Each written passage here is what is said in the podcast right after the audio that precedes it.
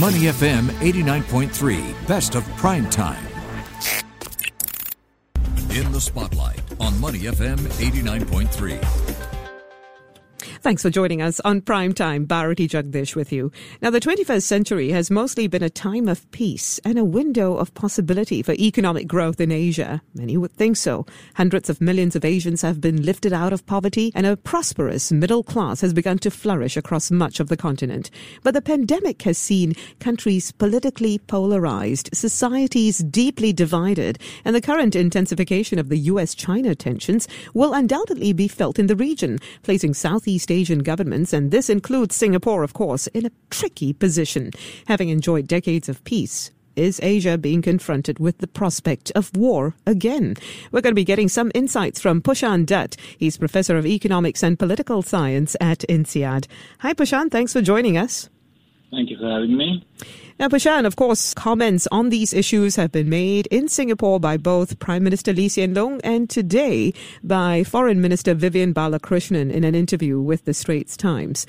But let's talk about the problems first before we talk about Singapore's approach to these problems and Singapore's stance on them. Taiwan President Tsai Ing wen said today that recent visits by guests from the U.S. have actually reinforced Taiwan's determination to defend itself, and Taiwan has been receiving more and more foreign officials recently. Tell us what you think the real agenda is here, considering that both China and Taiwan are even economically interdependent. Yeah, so this is a very complicated question. Whether Taiwan should be uh, will be helped by these visits, or this is going to lead to a larger escalation. Now, from Taiwan's perspective, the fact that it welcomes these visits means that it does perceive that these visits help them more than they hurt. The risk, of course, that they run is that this triggers a disproportionate response from China, who, which views these as a provocation. Now, uh, most of the world has a deep interest in the status quo, as you were saying. We've, you know, we've had, you know, half a century of peace. Uh, and China's reaction makes the status quo actually much less favorable to both the US and China and also Singapore and the countries in the region. So I think the critical question to ask is the following, which is that would China have taken a more aggressive posture absent all these visits? If the answer is no, then these visits are a really bad, bad idea. But I cannot confidently assert that this is true, that China would mm. have actually stuck to the status quo. So the escalation may have happened absent these visits as well. So a good example is the crackdown in Hong Kong. There, you know, there was not so much of a great power conflict, but we, we see that the status quo is sort of gone. So if these rising aggression and escalation by China is inevitable, then Taiwan has to prepare for this rise in tensions. Now, Taiwan, of course, seems to be preparing for the rise in tensions. They just proposed a 19 billion US dollar increase in defense spending for the next year, a nearly 13% increase.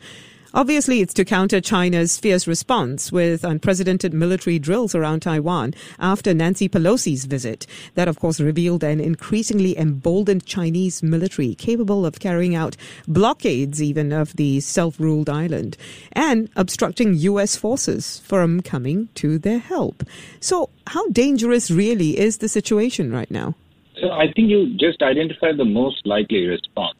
That it's less likely we will see an all-out invasion and more likely we will see a grueling economic blockade. China definitely has the means to put a blockade in place. In fact, even uh, when I uh, read defense experts, it says it is not going to be trivial for China to seize and occupy Taiwan, right? They must also be seeing how Russia has been struggling in Ukraine. Uh, but Taiwan's geography does make it very vulnerable to a blockade. You know, most of its ports, industries, and its population are along its western flank. So you, we could see like a sea and air blockade, and this would still be a huge economic and political shock for Taiwan. The, the next question will be that what will the U.S. and its allies do? Yeah. Now, mm, they are, you know, if it's a, if it's just a blockade, I would say that they were they are going to simply impose sanctions like they've done against Russia. Mm. Uh, of course, this would trigger an economic war, as not just the U.S. but the U.S. will try to get its allies to impose sanctions on China. So uh, now, if I think about a blockade of Taiwan, disruptions in shipping, sanctions on China, this would still have catastrophic consequences for the global economy. And all-out conflict is worse, but you know, even a cold economic war will have very high costs. Since you mentioned sanctions, I mean, sanctions don't always work, do they? In terms of achieving their objectives. Right now, we're seeing that a lot of analysts are looking into sanctions on Russia and saying they're not really working. So the, the Russia story is a little bit different because the sanctions have actually not sanctioned their source of foreign exchange, mm. right? Which is which is oil and natural gas, right? So the sanctions are are mainly on technology exports and uh, a bunch of other things on, in the financial sector. But uh, the longer the sanctions go, the harder it is actually for Russia to uh, keep up its invasion. So sanctions, of course, also has the paradoxical effect, which is which we see in Russia as well, that it unites the population against the other, whoever the other is, whether it's the U.S. or NATO or allies. So it's not clear that you know if there are sanctions against China by the by the U.S. Firstly, it will hurt the U.S. a lot more mm. uh, compared to sanctions against Russia, and uh, it's not clear to me that the U.S. has the political will to to keep the sanctions in place against China for a very long time. Yeah, that's the thing, is it not? And also, Taiwan has also started formal negotiations on bilateral trade initiatives with the U.S. to deepen economic ties. So, might this offset any sort of blockade that China could impose on Taiwan? So, I think on the bilateral trade, the trade will will actually happen either over sea or or, or over land. Mm. And a blockade, if China does carry out, will have, be a, both a sea and, and an air blockade. Right. So, so there's really no uh, way to offset the impact, is there? No, it is not. I mean, uh, if if a blockade happens, this the bilateral initiative however deep it is, it's not going to have much of an impact. Analysts do say, though, that Taiwan's dominance in manufacturing semiconductors could prove crucial in deterring an invasion by Beijing, because Beijing is dependent on Taiwan in that regard. What do you think? Yeah, I think this is a, uh, this is a, uh, an aspect that all of us should keep a very close eye on. So, because for a, for a bunch of reasons, the first thing is that semiconductors are key to national defense right now. So Computer chips are central to modern warfare. They're used in precision weapon systems, in drones, in satellites, in communication and encryption. In fact, uh, as an aside, if there is anything that will lead to an end to the Russian invasion of Ukraine, it will be because they run out of chips and spare parts. Now, the US and its allies, if I add US and Korea and Taiwan, they have a huge share in semiconductors. China has a major presence, but only in the low value added parts like assembly, packaging testing. So this is a strategic vulnerability for China. That's why we've been seeing in the last few years a massive push into self-sufficiency in, in semiconductors. So the US still has an advantage in, in design, and China is, has been pouring vast amounts of money into the sector, in, including financing domestic startups. So this will play out over the next five years or so. The faster China moves into this uh, space and builds up its competitive advantage, the more confident it is going to be against international sanctions. So we should watch the speed and the scale. The slower mm. it takes for China to dominate these uh, semiconductors, the longer it is going to deter Beijing's uh, plans. How do you think the relationship between China and the U.S. will unfold in the coming years, bearing in mind also economic interdependence, interdependence when it comes to just maintaining a world order? Yeah, so uh, I think it would be so there is a perfect world which I like, which I hope will pan out. Okay, but uh, it doesn't seem to be happening. Yeah. So I, I think it, it is it is mutually beneficial uh, relationship between U.S. and China. The best way to think about this, in, in from my perspective, is that's the relationship of competitive interdependence. So they compete on certain spheres, but they're deeply interdependent in other spheres. This was, by the way, not true of the U.S. and the Soviet Union when mm. the hmm. Cold War happened.